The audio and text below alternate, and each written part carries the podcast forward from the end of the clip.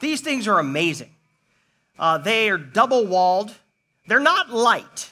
Uh, you're not going to like carry this into the field with you. This is the kind of thing somebody who loves you flies in, you know, or you've got uh, a four wheeler or something and you bring it in.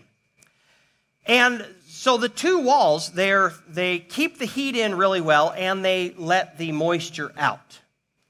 And to me, they're an invaluable refuge when you're out hunting, especially if you're winter camping. So the last three moose hunts I've been on have been in the dead of winter up above tree line. Two hunts ago, uh, it was below 20, like 20 below zero. And sometimes it even touched 30 below. zero. And so I don't, you know, I don't know how uh, we would have survived that hunt without the Arctic Oven tent. It was so cold that I put moleskin on my nose and cheeks so as not to be frostbit.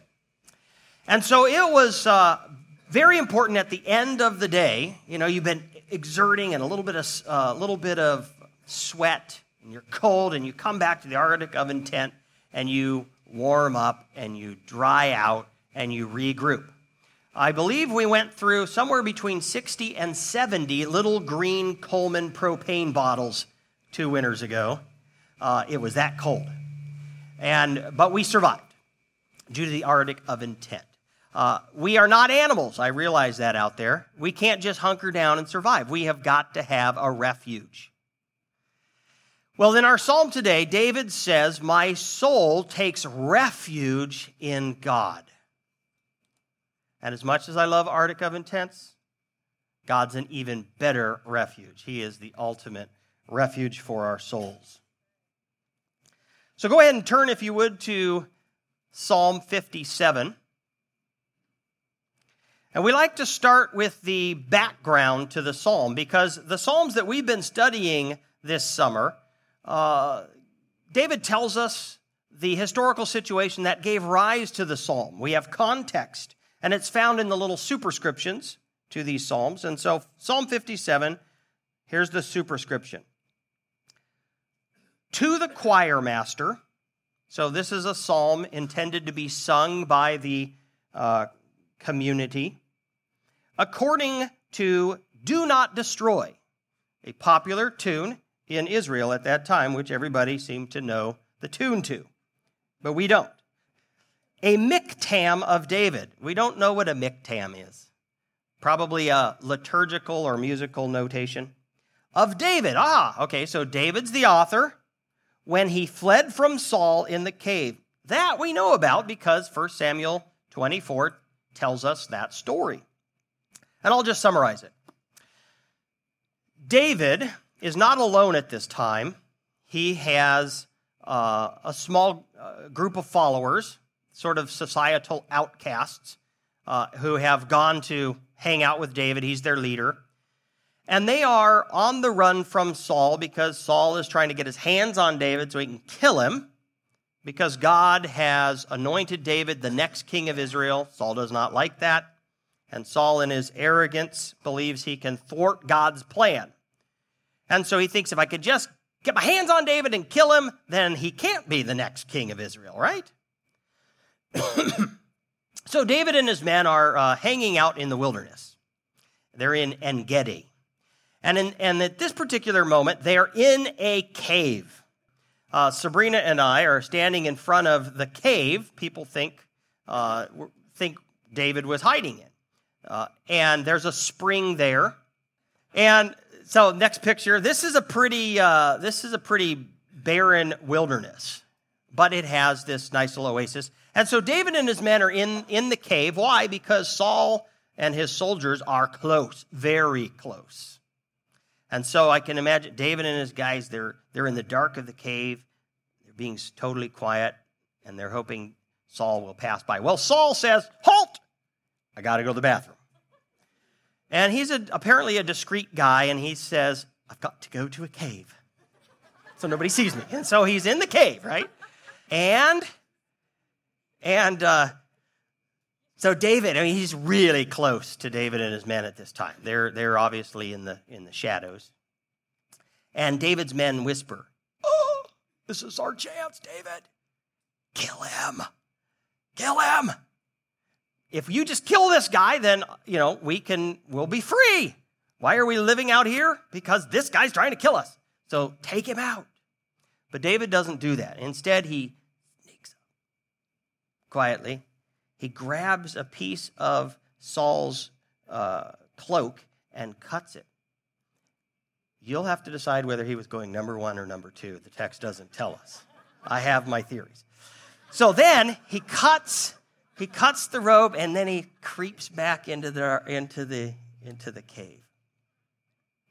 Saul, unaware that anything has happened, leaves the cave, and he and his guys start exiting the uh, valley. And David comes out and he waves this piece of tunic and he yells to Saul Saul, look what I have. Look at your cloak. Look how close I got to you and I did not kill you. And Saul is uh, quite shocked. He looks. And, and David says, I am not against you. I am not your enemy. You should not be trying to hunt me down. I have not rebelled against you. I have not done anything wrong. May God judge between you and me because uh, this is unjust. Your pursuit of me is unjust. And Saul, it, this does prick Saul's conscience. And so he says, You are a better man than I am, David, because if I had the chance, I would have killed you. And so I will stop pursuing you. And David and his men headed back to Gibeah. I'm sorry, Saul and his men headed back to Gibeah. Now, David did not then come out into the public. He and his guys go to another stronghold.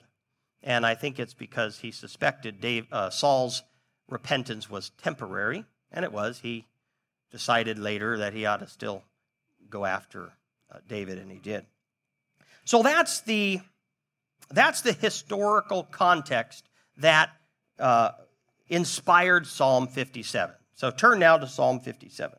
Be merciful to me, O God. Be merciful to me. For in you my soul takes refuge. In the shadow of your wings I will take refuge till the storms of destruction pass by. I cry out to God Most High, to God who fulfills his purpose for me. He will send from heaven and save me. He will put to shame him who tramples on me. God will send out his steadfast love and his faithfulness. My soul is in the midst of lions. I lie down amid fiery beasts, the children of man, whose teeth are spears and arrows, whose tongues are sharp swords. Be exalted, O God, above the heavens. Let your glory be over all the earth. They set a net for my steps. My soul was bowed down. They dug a pit in my way, but they have fallen into it themselves. My heart is steadfast, O God. My heart is steadfast. I will sing and make melody. Awake, my glory. Awake, O harp and lyre. I will awake the dawn. I will give thanks to you, O Lord, among the peoples. I will sing praises to you among the nations. For your steadfast love is great to the heavens, your faithfulness to the clouds. Be exalted, O God, above the heavens. Let your glory be over all the earth. The storms of destruction will come. They do for all of us. The question is where will we seek refuge? Because we will. When you're in a storm, you're going to go find some shelter. You're going to go find refuge somewhere. And unfortunately, a lot of people fail to take refuge in God, and so they take refuge in alcohol or, or illicit relationships or money or somewhere that just doesn't lead them good places. But David is a great example for us because here he is in this, in this storm of destruction. And he says, I'm going to go take refuge in God. Now, David is physically in a cave. And I think that I, I, have a feeling that he's kind of mentally, he's thinking, you know what? um, this cave is kind of giving me physical shelter, but I'm really in the cave of God's care. I am taking refuge in God, just like I'm physically in, taking refuge in this cave. Think of this imagery. In the shadow of your wings, I will take refuge till the storms of destruction pass by. So David is imagining God as just this giant, giant bird that has him uh, wrapped, who has his wings wrapped around David, and David's inside, like, like in a cave, and he's sheltered from the storm. Is that the way you think about yourself? I think it's important to picture, have mental pictures. Do you picture yourself as uh, in the shadow of God's wings, in the cave of his care. So, not that long ago, I counseled a, a young woman who had been violated as a teenager. And she told me, you know, right before this happened, I had been baptized and I was content with my relationship with Christ. And then this happened to me. And I asked the question if God doesn't protect me from this, then what's the point of following him? And so she said, For the last four years, I haven't trusted God and I have not sought refuge in him, but in all other places. And it, it has taken me down some bad roads. In fact, I was asked to come speak with her because she had, it took her to a psychiatric institute for a while. Where we seek refuge when the storms of life come makes all the difference. Makes all the difference. And we have a choice in it. So David chooses to take refuge in God. And so I want to talk about how do we stay there? And there's a lot in this, there's a lot in this psalm. Uh, but I'm going to just highlight two things. Number one, First way to remain in the shelter of God's care is this resist the temptation to end the storm with ungodly means. Resist the temptation to end the storm with ungodly means. So, David and his men are in the cave, and there, there's Saul just feet in front of them. They could take Saul out. And then the storm would have ended, right? It could be over right now, David. In fact, that's what his men tell him. End the storm today, right now. All you got to do is let us kill Saul. And they even dress it up in spiritual language. And the men of David said to him, Here is the day of which the Lord said to you, Behold, I will give your enemy into your hand, and you shall do to him as it shall seem good to you. By the way, there's nowhere in Scripture where that's found. These guys are sort of taking some interpretive license. But they're saying, David, God gave you this opportunity to end the storm. God wants you to do it. Just got to kill Saul. And David resists that temptation. Why? Because he knows God has not authorized me to, to murder Saul. He has not granted me that right. And so for me to end the storm by killing Saul would be doing something, it would be breaking bad. it would be doing something uh, evil. And that can't be God's plan. So when we take refuge in God in the midst of the storm, we, we will face temptation to uh, to end the storm using ungodly means. And we have to say, no, that can't be the way God wants to take care of me. So let me run some scenarios. Here might be a storm you're in. I don't like my boss. He or she is making my life miserable. So there's your storm. What's the temptation? You know what? I could make up a story about my boss and get him fired. And then the storm would be over. But that's employing ungodly means. That can't be Uh, as soon as we go there, we're stepping out of God being our refuge, and we're not letting Him take care of us. Here's another one. My parents won't let me text whomever I want, whenever I want. They won't let me use my phone the way I want to use my phone. So that's a storm. I know that's a storm. So the temptation, you know what? I could just be sneaky with my phone, and uh, my parents wouldn't know.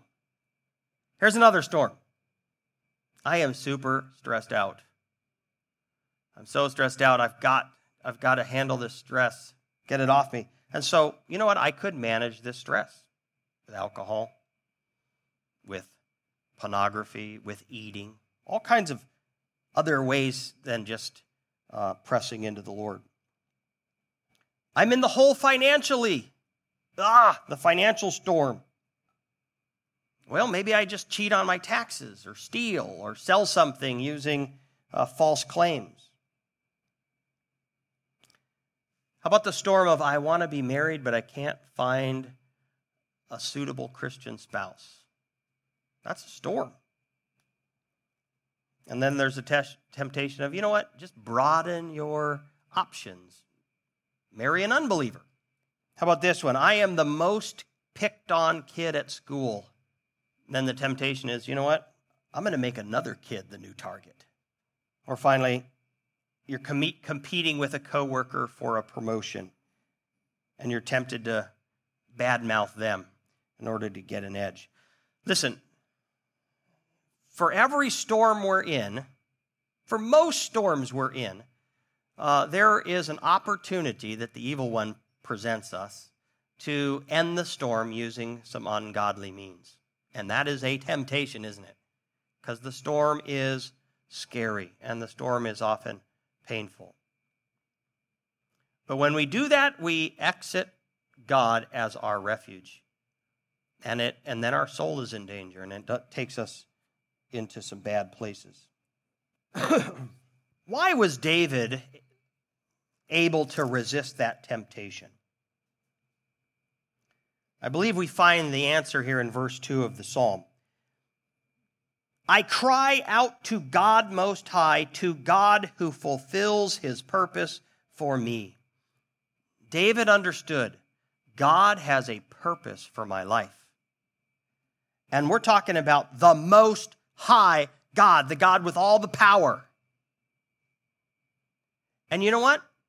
Saul is not going to disrupt God's purpose for my life. It's going to come to pass. God's going to ensure that comes to pass.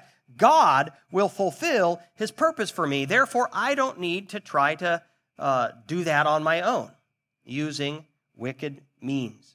I will just entrust myself to the Lord, and then he will work it all out. God has a purpose for you. In Philippians chapter 1 verse 6, "And I am sure of this that he who began a good work in you will bring it to completion at the day of Jesus Christ. If you're a Christian, that good work was begun by God, and God will fulfill it. And then in Ephesians chapter 2, verse 10, we're told, For we are his workmanship, created in Christ Jesus for good works, which God prepared beforehand that we should walk in them. God has a plan for our lives. And if we are putting our refuge, taking refuge in Him, that good plan for our lives will be fulfilled. And so we don't have to uh, stress about that. Don't take matters into your own hands. Now, David, did, you know, he wasn't just sitting on his hands. David was very active, fleeing Saul. But David refused to do wicked things in order to protect himself. And so the first way to remain in the shelter of God's care is to resist the temptation to end the storm with ungodly means. And we all have that uh, choice to make. The second way to remain in the shelter of God's care is refuse to doubt God's steadfast love and faithfulness to you. I love verse 7. David says, My heart is steadfast, O God. My heart is steadfast. Now, what is his heart steadfast on? He's, it's steadfast in his faith in God. In verse 3, he writes, God will send out his steadfast love and his faithfulness. In verse 10, for your steadfast love is great to the heavens, your faithfulness to the clouds. God has bound himself to David. David is in a covenantal relationship with God in which God has said, I bind myself to you. I will love you and be faithful to you for a lifetime. And David believed that. He clung to that. His heart is steadfast in that conviction. Christian, you are in a covenantal relationship with God. He has covenanted with you. He has bound himself to you. 1 John chapter 1 verse 12. But to all who did receive him who believed in his name, what name is that? The name of Jesus Christ. He gave the right to become children of God, who were born not of blood, nor of the will of the flesh, nor of the will of man, but of God. Now, in one sense, we're all children of God, all humans, because he's our creator. But here he's talking about a special relationship that the Christian has. We are born again. Uh, we are adopted into the family of God. He calls us his sons and daughters. He covenants himself with us. And he says, I will love you steadfastly. I will be faithful to you, period, for a lifetime.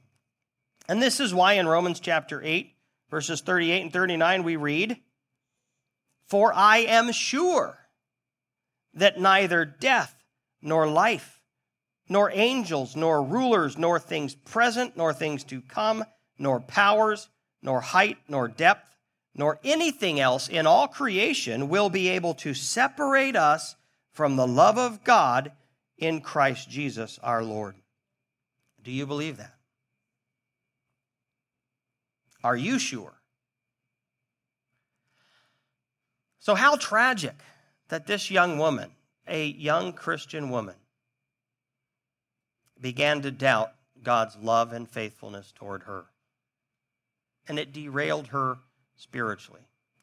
And I drew her a little diagram. I said, you know, you had a trauma in your life.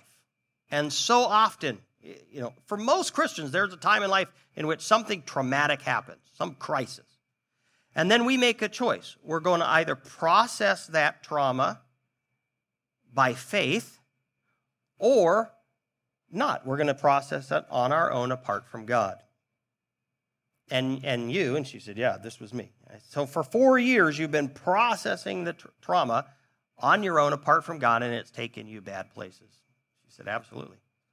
I said, I want to, you know, you're, you are a baptized Christian you had the right to process this by faith. And I want to talk to you a little bit about what could have been different. And so we talked. We talked about how, had she processed the trauma by faith, rather than having lost her relationship with God, it could have gone deeper as she pressed into Him for help and comfort. We talked about how her faith actually could have grown as day by day by day she went to the Lord and said, Help me with my anger, help me with my pain, restore me to a sense of health and purity. We talked about how by this time she could have a tremendous story of God's faithfulness in her life that she could share with other people. We comfort others with the comfort with which we have been comforted which means we've been uncomfortable. And then God has comforted in us, that in us. We talked about how, you know, she could have learned that the benefits of following Jesus are better than simply being protected from the troubles of this world. I mean, at, she's a young Christian. She has a super simplistic idea of what it what the benefit is of being a Christian. Oh, well, I'm a Christian. That means God protects me from the bad stuff of the world. And, well, that's not Christianity, is it? And so she could have learned that. She could have learned that, you know what? Uh, actually, it's about Christ helping me be an overcomer even in a broken world. And then finally, we talked about, you know what? Had you been processing this trauma by faith for the last four years, you could have learned that not you didn't need to be afraid of life. Because you know what? If God can help me get through that, what can't He help me get through? Life's no longer a scary place, is it? I, I don't need to spend my life trying to not be hurt. I just, I've got God on my side, and we can get through anything. You know, she, she said, Can I take that paper with me? she said, This has been encouraging. It's given me stuff to think about. And uh, thank you so much. Listen, storms, they're going to come into our lives. We will seek refuge somewhere. As Christians, we have the privilege of seeking refuge in the shadow of God's wings. His steadfast love and faithfulness taking care of us. And someday the storm will pass, right? Till the storms of destruction pass by. They always do. Storms are only temporary. Now, they might last your entire life on earth. But as a Christian, we have an, an eternity in front of us where God says there aren't any storms. There are no more tears. There's no more pain. There's no more sorrow. There's no more suffering. And if we will seek our refuge in God, when that storm passes by, our soul will be safe, and we will be able to testify God has taken care of me.